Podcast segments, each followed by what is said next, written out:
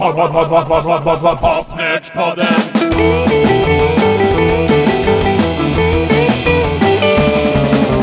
Popnördspodden.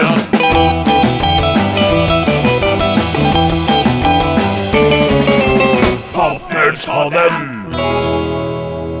Uffe, jag brinner nu av nyfikenhet och får veta vad det ska bjudas på i Popnördspodden idag. Ja du Åke, du vet ju att i förra avsnittet så var vi i Danmark och där hittar vi massa obskyr garagerock. Garagerock är trevligt. Ja, men nu återvänder vi till Stockholm och lite annan musik som inte är så garagerockig.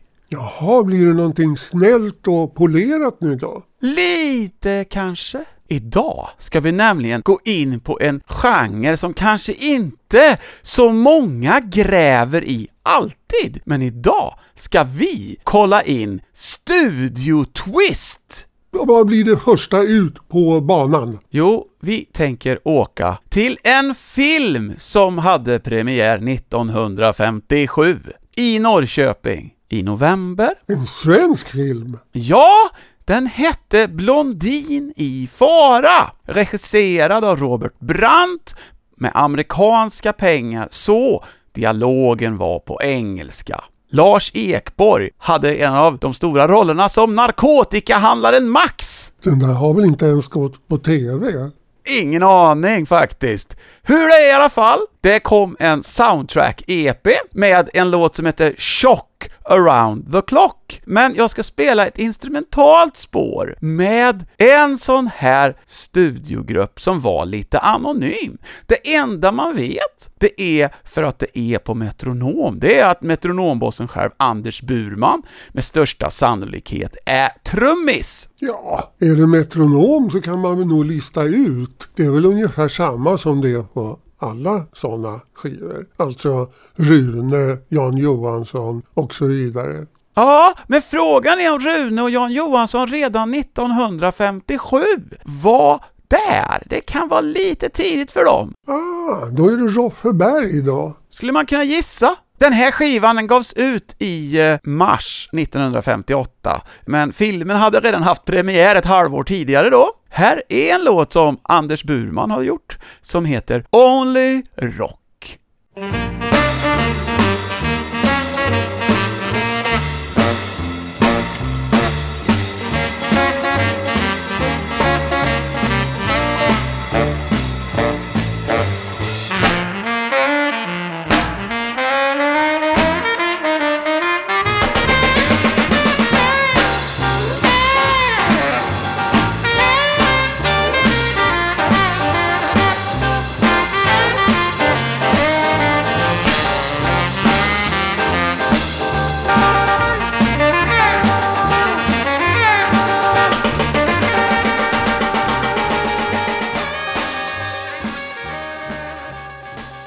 Rocksploitation kan man kalla det här då. Det var ju ett nytt ord, men ett bra ord, Åke. Ja, det lät ju inte som det kom från Alabama. Nej. Men å ena sidan, då låter det ju sådär svenskt. Och det gillar ju vi, den här svenska rocken. För den låter ju bara som den gör här. Det här var alltså Rocking Jupiters, ett studioband på metronom. Och de användes som kompan på några metronom-rockplattor. Och vi ska spela en nu med killen som lanserade rockringen. Nämligen Tommy Haldén. Och här är en låt från hans första EP som kom december 1958.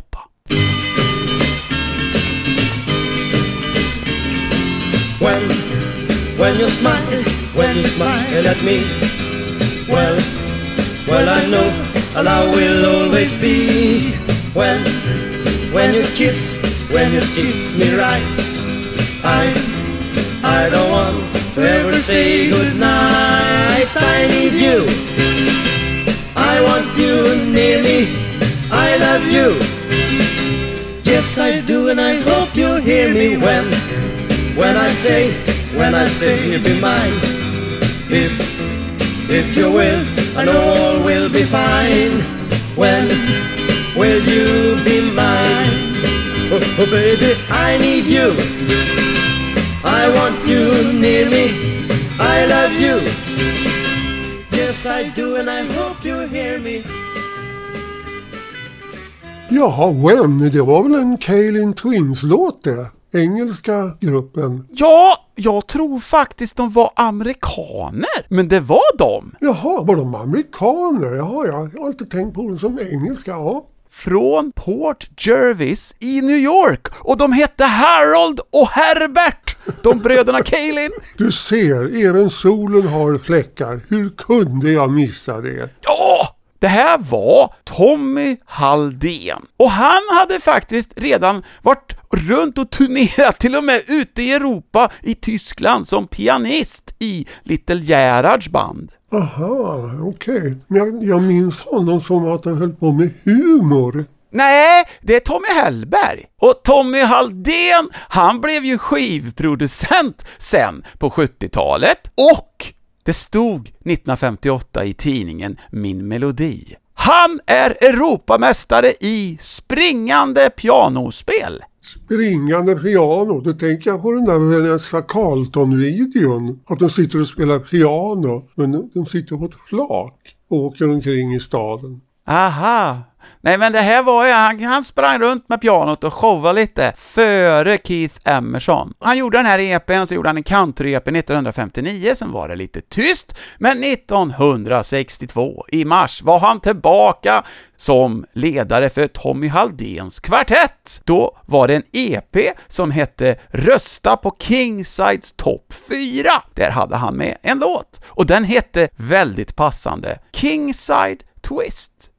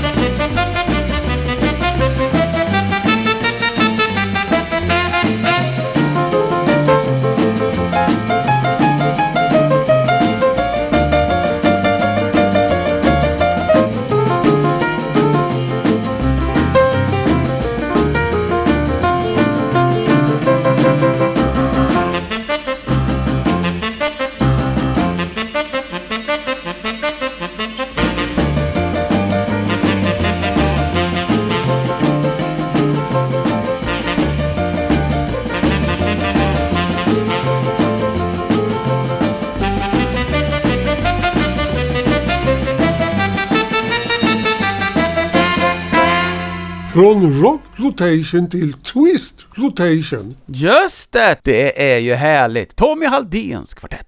Och det vet ju alla att förutom pianisten då Tommy, så var det Särny Sand på sax, Kjell Larsson på bas och Hasse Blomqvist på trummor. De hade en gitarrist också, Björn Berglund, men han var inte med vid det här inspelningstillfället. Och han gick vidare sen till Falcons. Sen så bildade Tommy Haldén och Särny en ny upplaga av det här. Och då kom Bengan Dahlén från Likings med 1963. Så han har twistat lite han också. Ja, men han är en välkänd twistare. Innan fläsket börjar brinna, om man säger. Exakt. Sen efteråt i alla fall så blev Tommy Haldén skivproducent på EMI och Polydor.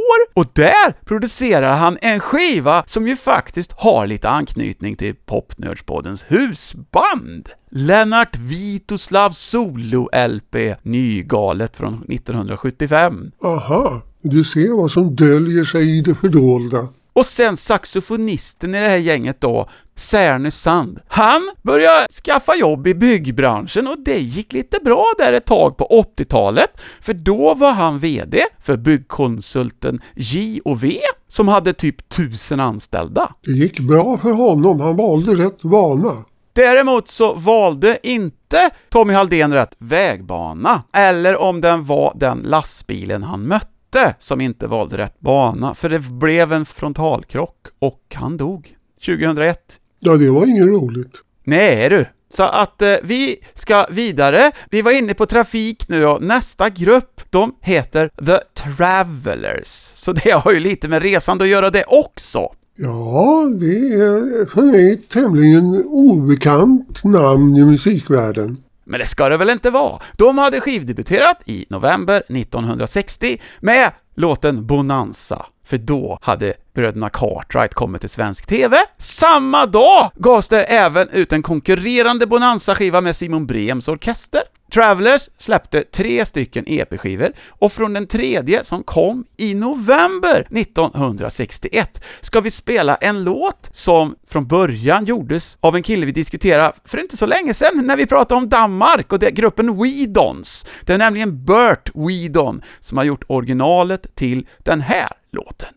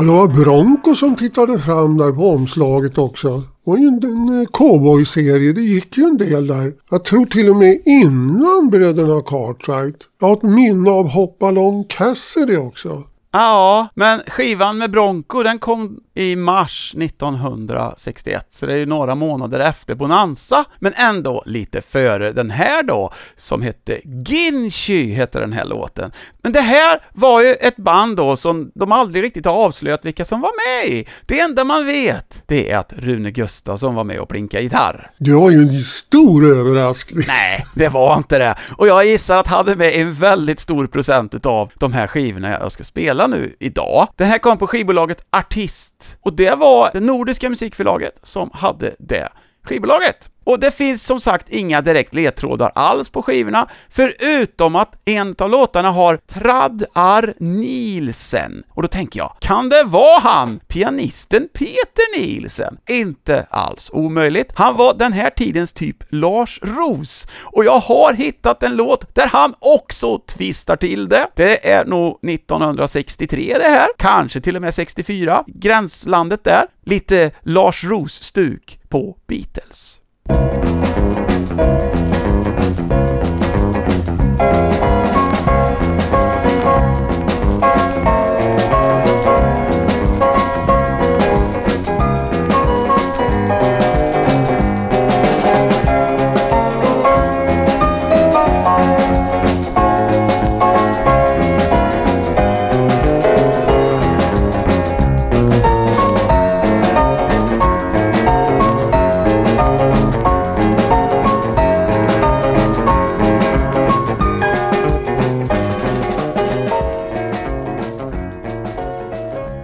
Ja, jag vet inte, men då fick vi lite cocktailtvist också då. Fantastiskt nog så kom jag ihåg det där omslaget på Peter Nielsen-epen.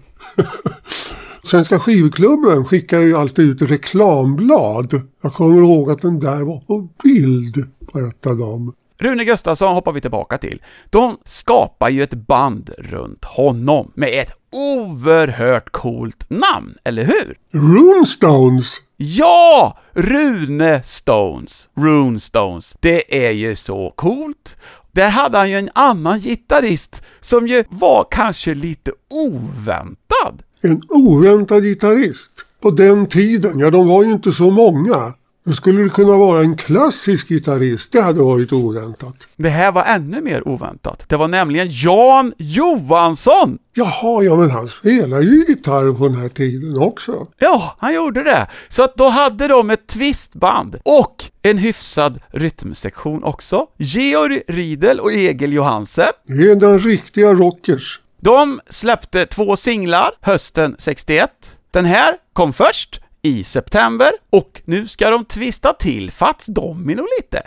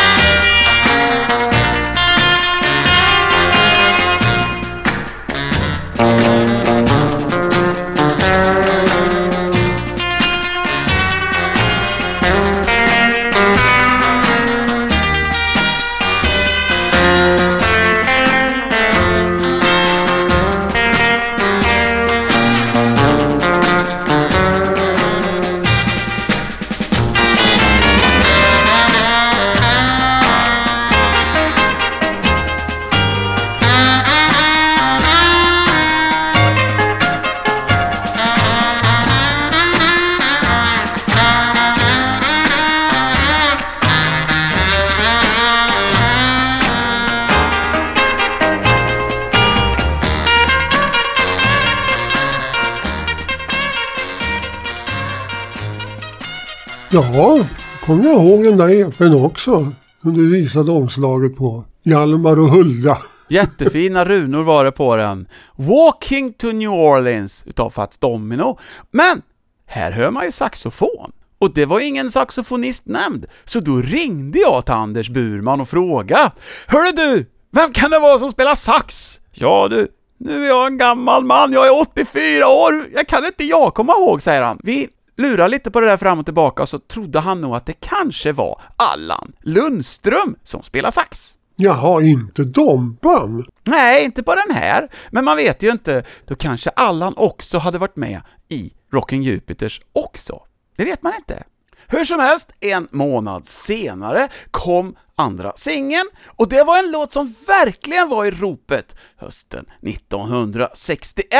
Det var titelspåret från filmen Exodus av Otto Preminger med Paul Newman i huvudrollen. Och den lyckades vinna 2 Grammys i USA. Dels som bästa soundtrack-LP och som årets bästa låt. Och det intressanta här, det är det att det har aldrig varit någon annan låt som har varit instrumental som har fått en Grammy för årets låt i USA. Någonsin!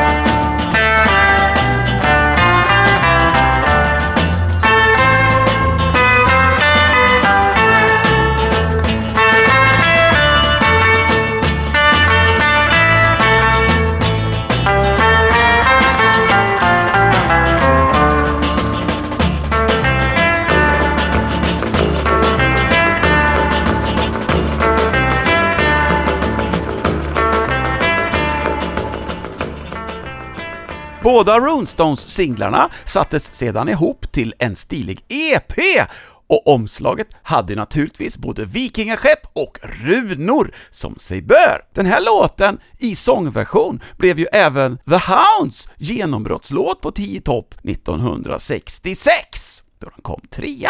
Vi ska spela en låt till från den här EPn och den är ju stilig. Det är ju lite Alistair MacLean. Den heter Kanonerna på Navarone.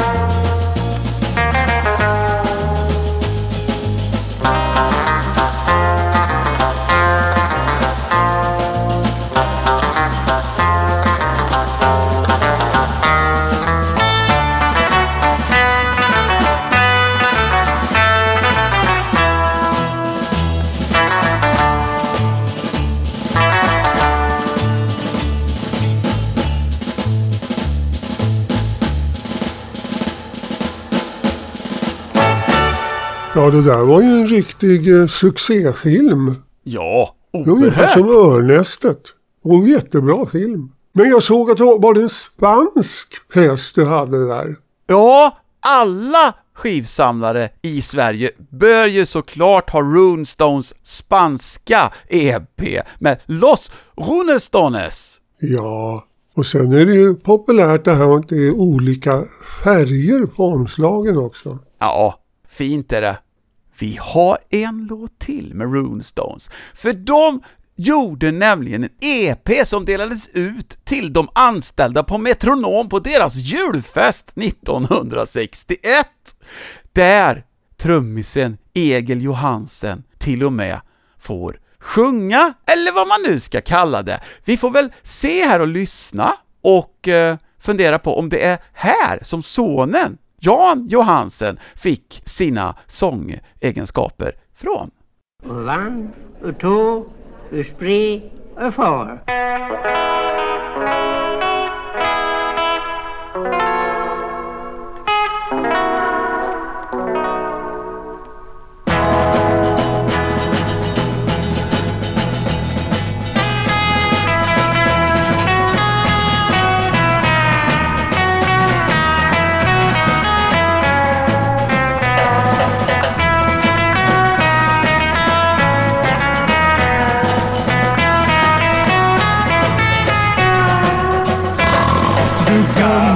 Du gamla, du radionoja, du tysta, du glädjerika. Hoppa, hoppa, hoppa, leo. Du gamla, hälsa dig, brännas dig. Orje, koppa dig, dräng, dräng, dräng. Solen, himmel, dina änglar, ruta, dräng, dräng, dräng, dräng.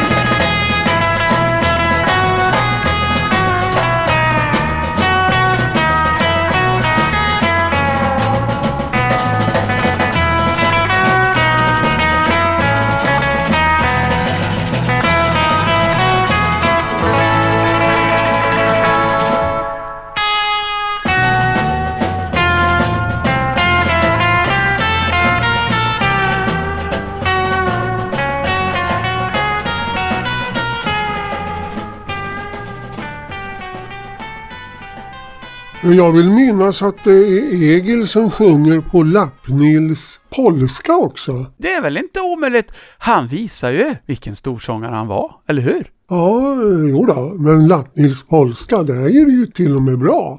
Ja, och på andra sidan på den här väldigt, väldigt obskyra EP:n så mördar han fullständigt norska nationalsången också. Oj, oj, oj, hur ska det gå? Då kan han ju inte återvända till Norge. Nej, det går ju inte. Men han blev ju kvar här också. Så att... ja, i anledningen. Nu ska vi spela ett annat studiotvistande gäng som leddes av Olle Bergman. Och det som var intressant med det var ju att det faktiskt blev en hit. Jaha, Olle Bergman, ja men just det. Vad heter den? Låten heter Song from Israel och den var 6:a på Radio Nords topp 20 och fanns bara en svensk instrumentalskiva som gick bättre. Och det var Alpens Ros med Violence.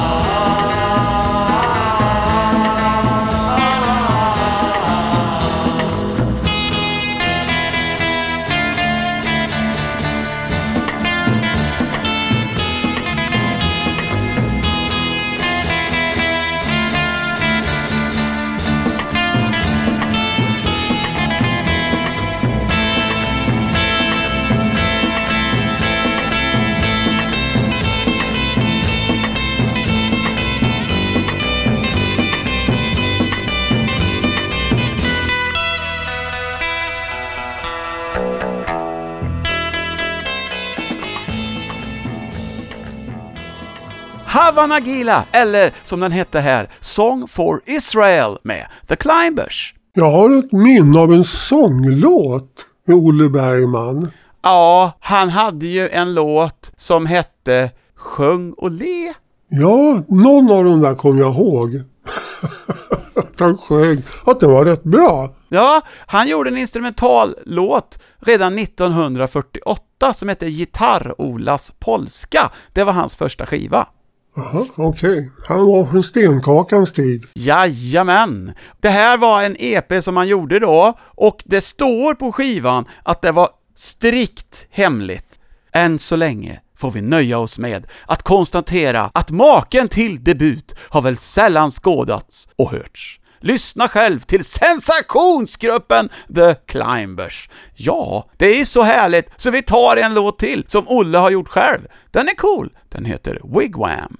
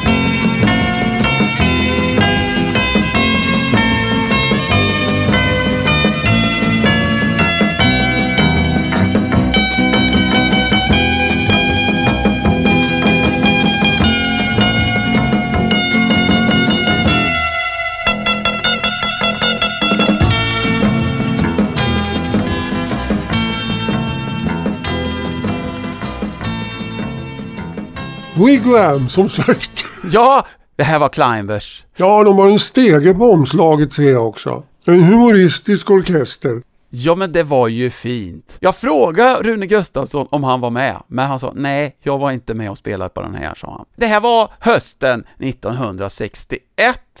Nu ska vi gå till 1962. Vi ska tillbaka till filmens värld. Ja, är det fortfarande Twist?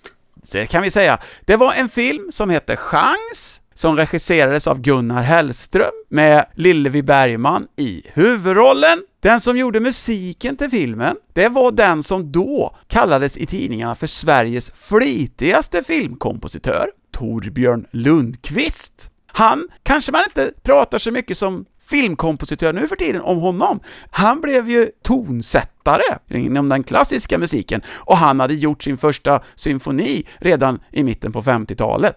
1962, då twistade han också. Det här var en film som baserades på en roman av Birgitta Stenberg som rörde sig i raggarmiljön, och då är ju låttiteln ganska given. Drugstore Twist.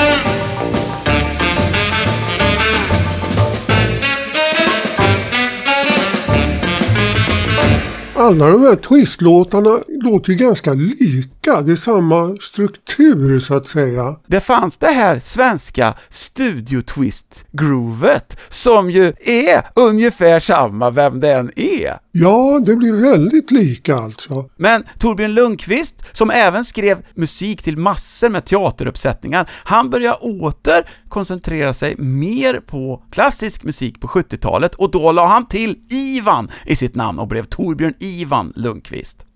Det rockades dock ändå i det Lundqvistska hemmet, därför att sonen Dag Lundqvist blev ju trummis i 30-åriga kriget och senare även ägare av den berömda Decibel-studion. Aha! Det finns 9 olika symfonier av Torbjörn Lundqvist på Spotify, och han fick även en mängd olika utmärkelser inom den klassiska musiken där han var ett aktat namn. Han har alltså gått samma väg som Atte.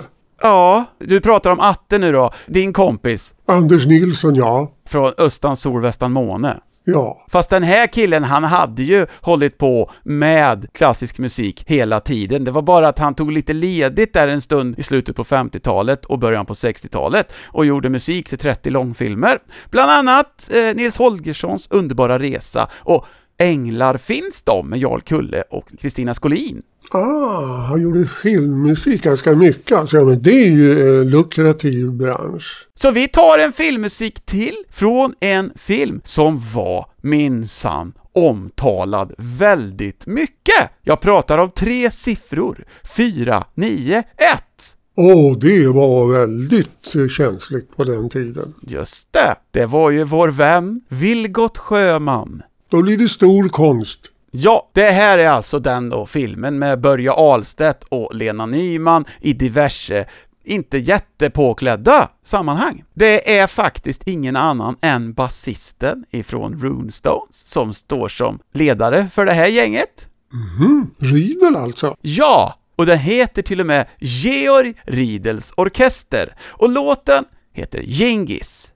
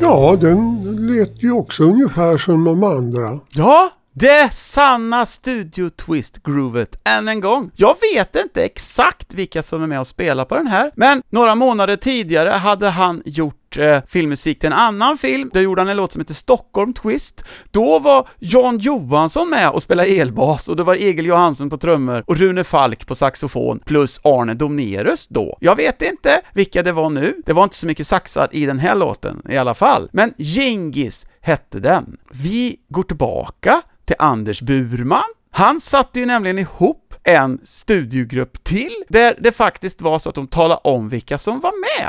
Och till och med fick vara med bild på musikerna. Men en av de första skivorna så satte de ut Anders Burman själv. Jaha, och han kommer igenom en pappersvägg med ett glatt leende. Eller en förvånad min kanske man kan säga. Ja, för det är ju ett gigantiskt hav av popcorn där på andra sidan pappersväggen. Och det är inte så konstigt, för gruppen hette ju The Popcorns. Och man kan ju misstänka att det möjligtvis rör sig om någon sorts produktplacering så att Metronom fick lite bidrag till kostnaderna. Och det roliga då, det var ju att på B-sidan, då kallar de sig för The Cornflakes. Och där så ser man Anders Burman vräka i sig ett berg av cornflakes också. Oerhört fint! Ja, cornflakes är gott, det äter jag med nöje ibland. Det här var sommaren 62 och det roliga var ju att cornflakes kom upp på 10 i topp!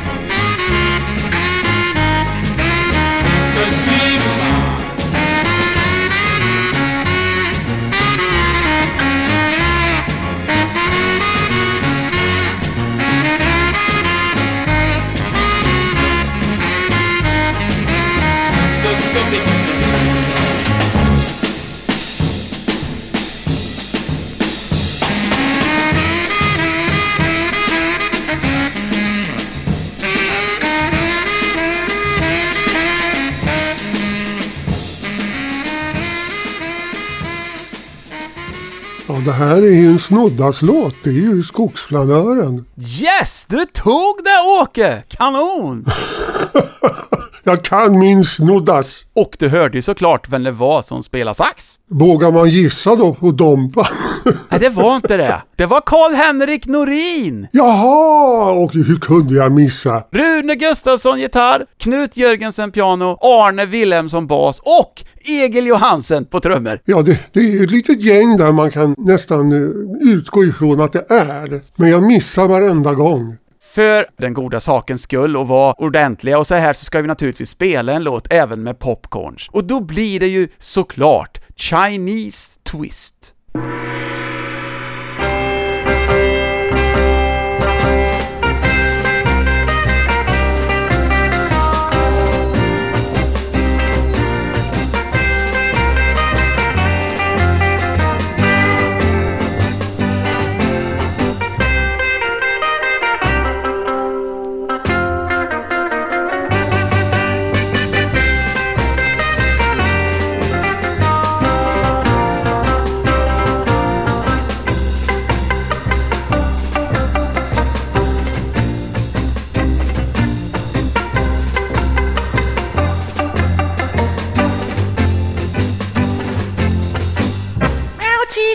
Like a bling.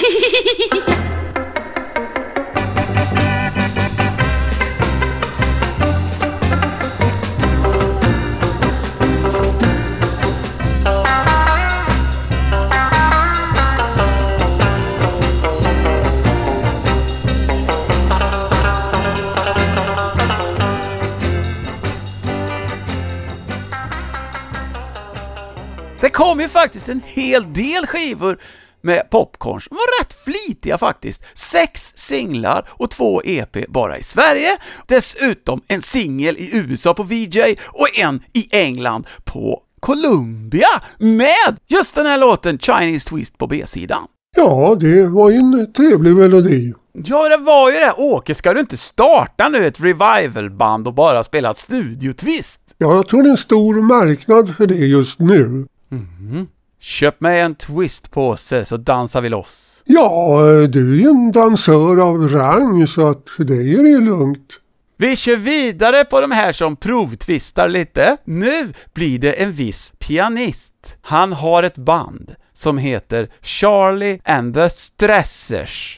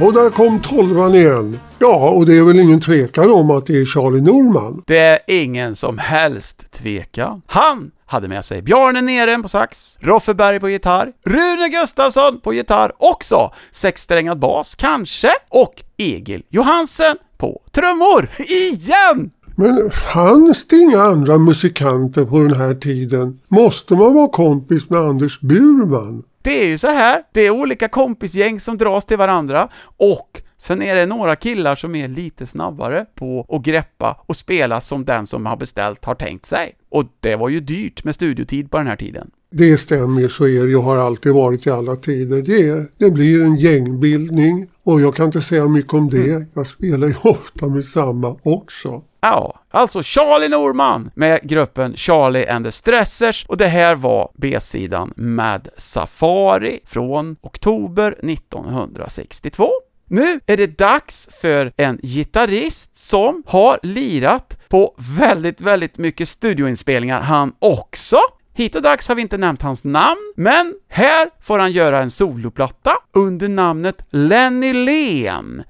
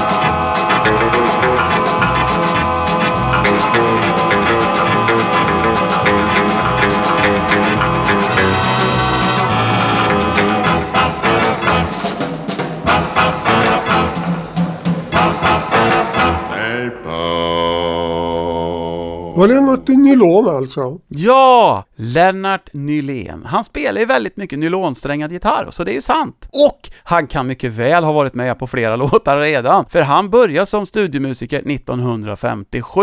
Men han har även varit ute och kompat en del lite oväntade namn på turnéer.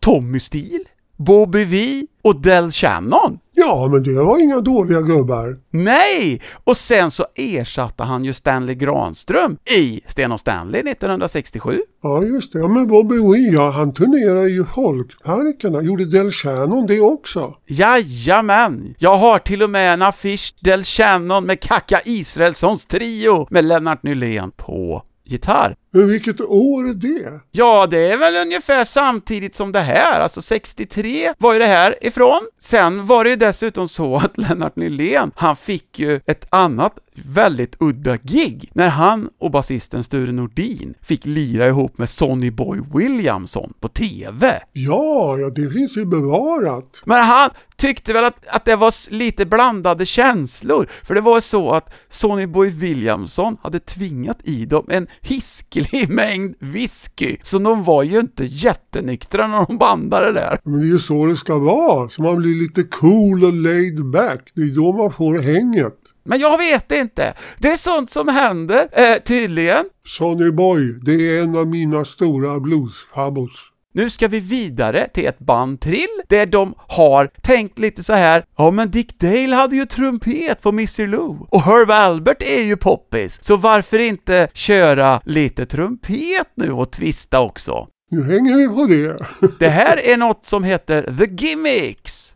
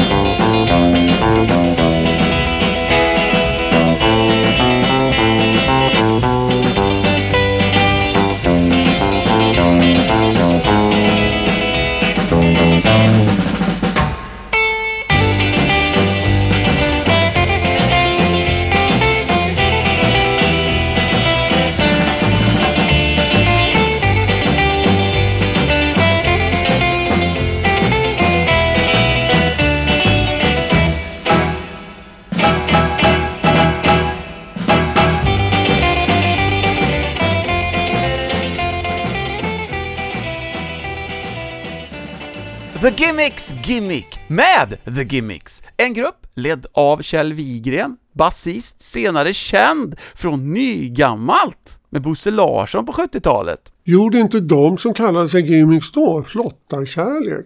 Jo, om man då tittar på omslaget, vad ser vi där? Ja just det, där är det ju. Det här var B-sidan till Flottad kärlek. Och du pratade ju förut här om att man skulle liksom vara med och sådär, och han, trumpetan, blev ju lite med sen, för det är Lasse Samuelsson. Jaha. Han startade ju Dynamite Brassen och framförallt kompa Jerry Williams, men massor med utländska stjärnor som var i Sverige också. Ja, när Jerry Williams skulle bli soulsångare. Mm. Efter att det inte gick att bli svensktoppssångare. Just det. De andra, det var ju en sån här kafémusiker som jag minns honom. Giovanni Giaconelli på sax. Ja, just det. Han var ju alltid på tv med klarinett. Ja, men nu spelar han tydligen sax här. John Kongshaud på gitarr och Gunnar Olsson på trummor. Ah, ja, honom kommer jag ihåg. Det här var alltså The Gimmicks från 1963. Vi går vidare och nu ska vi lyssna på ett annat band där John Kongshaug spelar gitarr. Saxofonisten har vi redan hört. Han var med och tutade med Cornflakes på 10 topp, alltså Carl Henrik Norin. Frågan är om det går att följa uppmaningen i låtens titel. Det svänger ju på ganska bra. Den heter nämligen Sitt still.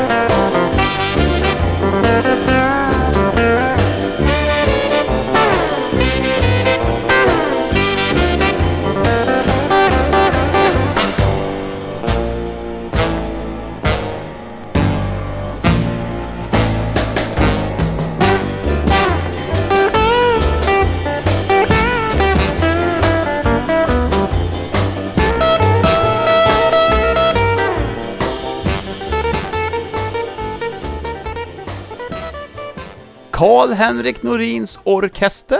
Ja, men vi måste väl säga då att den här som Bosse har släppt ut nu på åtminstone strömningstjänsterna med Boris och Karl-Erik Norins orkester, den är ju bra. Och Bosse då, det är alltså sonen, och som ni spelar ju redan på 60-talet ihop. Ja, just det. Realistic fantasy. Ja! Tyvärr så var ju redan då han utan pappa, Bosse, för att Carl Henrik Norin, han dog redan 67. Mm, så var det.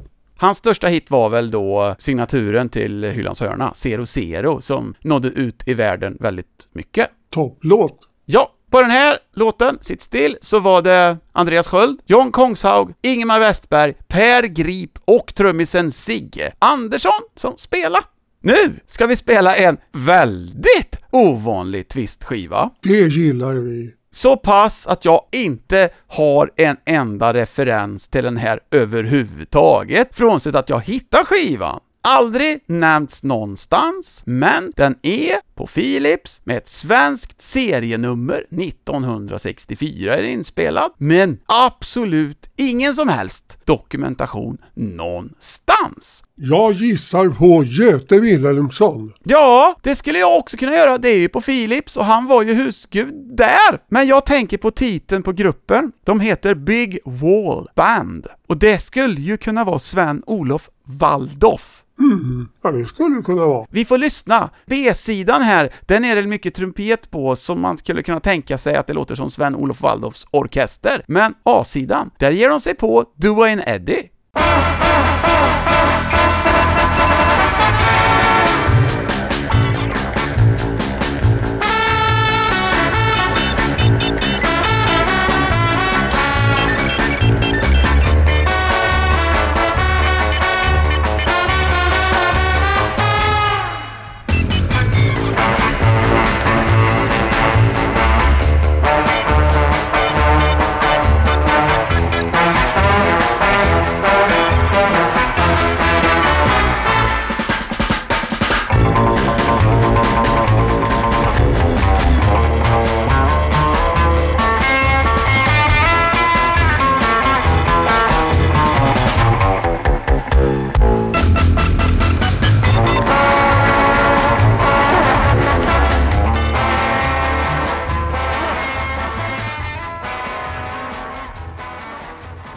Ja, Hasse Rosén kanske? Ja, eller Rune Gustafsson igen där på sexsträngad bas. Men han kan inte vara otrogen mot Anders Burman. Nej, får man ju inte vara. Och Rune sa ju till mig att han hade ingen sexsträngad bas och han brukar bara låna den som var i Metronomstudion. Och Philips hade ju egen studio, så det kanske nog inte var Rune här.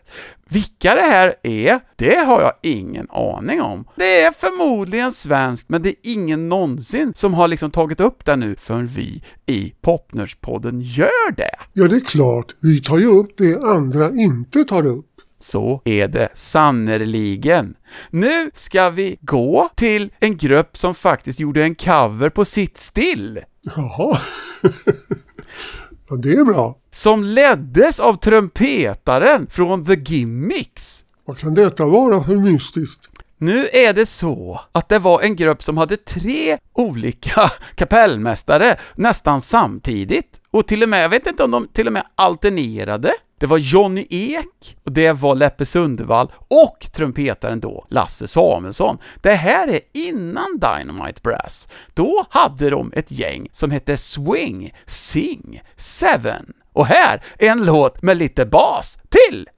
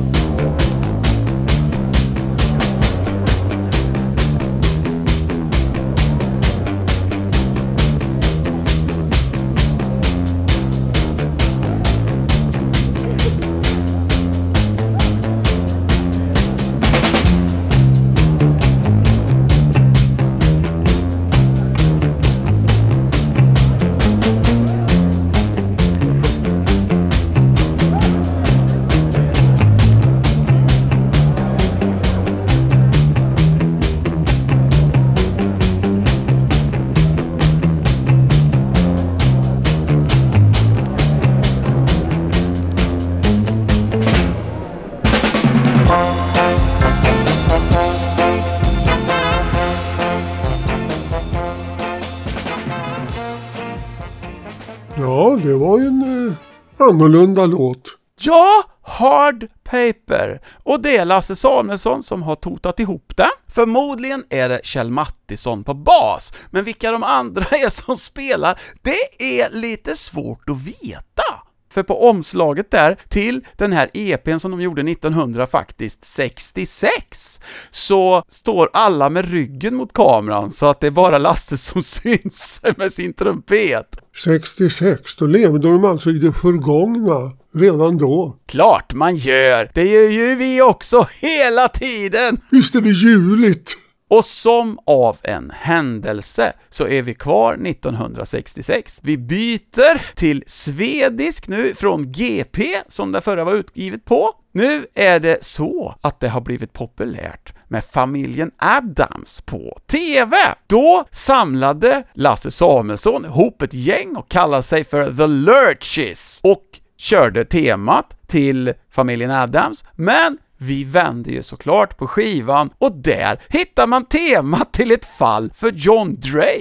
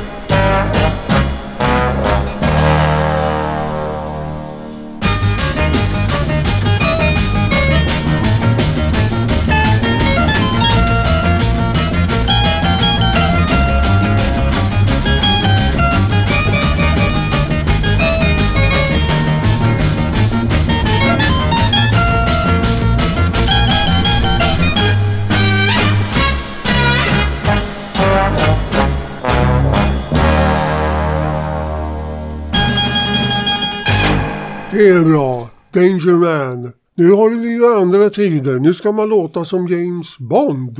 Nu är det slut på twisten. Ja. Danger Man heter den. Fast egentligen hette låten High Wire från början. Och det var Edwin Astley, engelsk kompositör, som skrev den. Och det var även han som gjorde temat till Helgonet. Ännu en höjdarlåt. Men det här var The Lurches. Förutom då Lasse Samuelsson så var det Rolf Larsson på cembalo, Runo Eriksson trombon, Sven Lagerstedt gitarr, Arne Wilhelmsson bas igen och Rolf Mattsson på trummor. Ja, andra gubbar det. Det är ju det kul att man får reda på att det är lite andra gubbar som finns också. Att det inte bara är samma som får samma jobb hela tiden. För man har ju hört från de här killarna, Rune Gustafsson och dem då. Han berättade ju för mig. Och det var kanske den sista intervjun han gav. För det här var bara typ 2 veckor eller något innan han dog. Att han var i studion typ 5 dagar i veckan. Och ibland 3 gånger om dagen. Och det var de allihopa, de här killarna. Spelar på ohygglig massa grejer. Nu ska vi spela någonting som vi har snubblat på lite förut. För länge sedan i Popnerspodden. Det är vår vän Kjell Samuelsson. Han hade ju med hjälp av amerikanen Sandy Alexander kommit på att vi ska åka till Sverige och lansera den coolaste modedansen som finns. Ja just det, vad var det för dans? Skidåkningsdansen Ski Jerk. Eller möjligtvis Ski Slop. Vilken succé! Det inte blev. Nej, så kan man säga. Och det här är på norska skivbolaget fast som hade en svensk underavdelning. De heter Manu. Nu heter gruppen Ski Bums och låten heter Snow Job. Snow Job. I got a snow job. That's just what you gave me, a snow job. That's all you can be, a snow job. Go on, get out and don't move slow. Don't shed no tears, but you just blow. When you said you love me, it wasn't so. You fed me alone.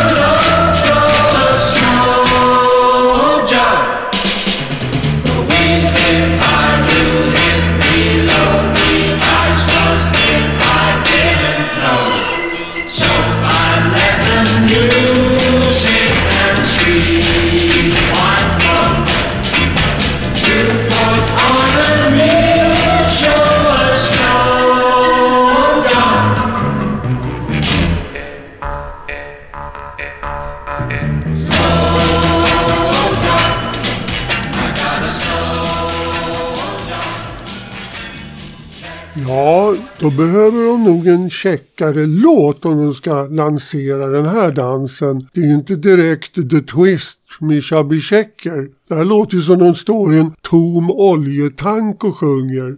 Vet du om en sak? Det är definitivt inte Egil Johansson på trummor. För det var så här att Kjell Samuelsson, som ju då när han gjorde den här skivan hade pseudonymen V. Demar, för han hette Kjell Valdemar i förnamn egentligen. Då var det så att han var läkare och industrigubbe och sånt där. Ganska välbeställd. Han bodde i New York. Han hade komponerat den här dängan som han tyckte var riktigt klämmig. Och det amerikanska musiker som spelade. Han tog med sig tejperna till Stockholm. Och där sjöng han själv tillsammans med Charlie Norman, Rocheberg och Ruth Linn. Så sångpålägget är gjort i Stockholm. Men bakgrunden var gjord i New York. Den där skidåkningsdansen, den blev inte så himla mycket med. Det var 1966 och så är även kvällens sista låt. Nu är det vår vän Mats Olssons tur. Ja, Mats Olsson dyker upp. Han dök ju faktiskt ända upp på 10 topp med Lappland. Men vi skippar den just idag. Vi ska ta en annan. Han gjorde en LP som kom både på RCA och Camden. Och jag har ju såklart båda. Det ska man ju ha. Swedish Brass heter den. Och där finns det en låt som Ernie Englund gjorde redan 1953. Den heter Minka.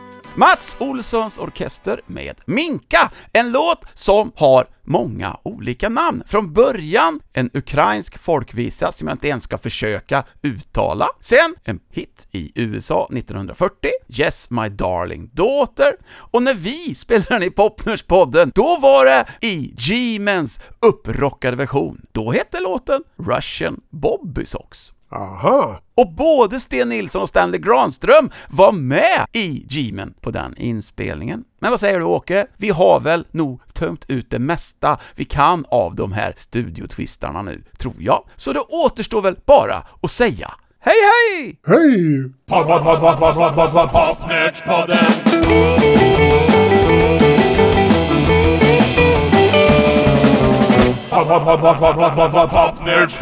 Popnerdspodden! Du har lyssnat på Popnördspodden, ett program med Ulf Henningsson och Åke Eriksson. För det tekniska stod Dennis Olsson.